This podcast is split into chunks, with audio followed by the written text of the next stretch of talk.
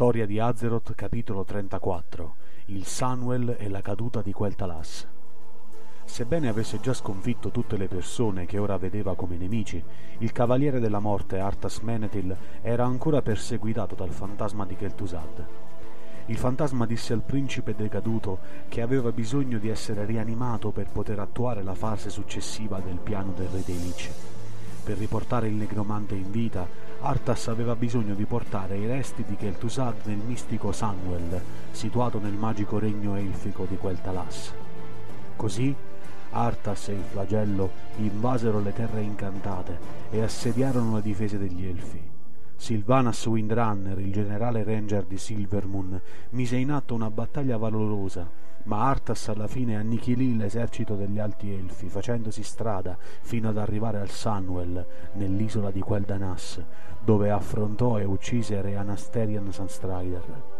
Dopo aver ucciso il generale Ranger alle porte della capitale, in un crudele atto per simboleggiare la sua vittoria, Arthas rianimò anche Sylvanas nella forma di una Banshee, legandola al servizio del conquistatore di Quel'Danas per l'eternità. Destino ancora più crudele ebbe il cadavere dilaniato di Sylvanas, che venne condotto per le strade di Silvermoon durante tutta l'avanzata del flagello, come monito per tutti gli elfi che non si fossero arresi al potere di quest'ultimo e di Arthas. Ecco il vostro generale. Osservate a cosa va incontro chi si oppone a me, diceva il cavaliere della morte. Alla fine Arthas immerse i resti di Kel'Thuzad all'interno delle acque sacre del Sunwell, sebbene le potenti acque magiche vennero immediatamente corrotte da quest'atto, Kel'Thuzad rinacque come il più potente dei Lich, Subito dopo Tusad si accinse a spiegare ad Arthas la fase successiva del grande piano di Nerzul.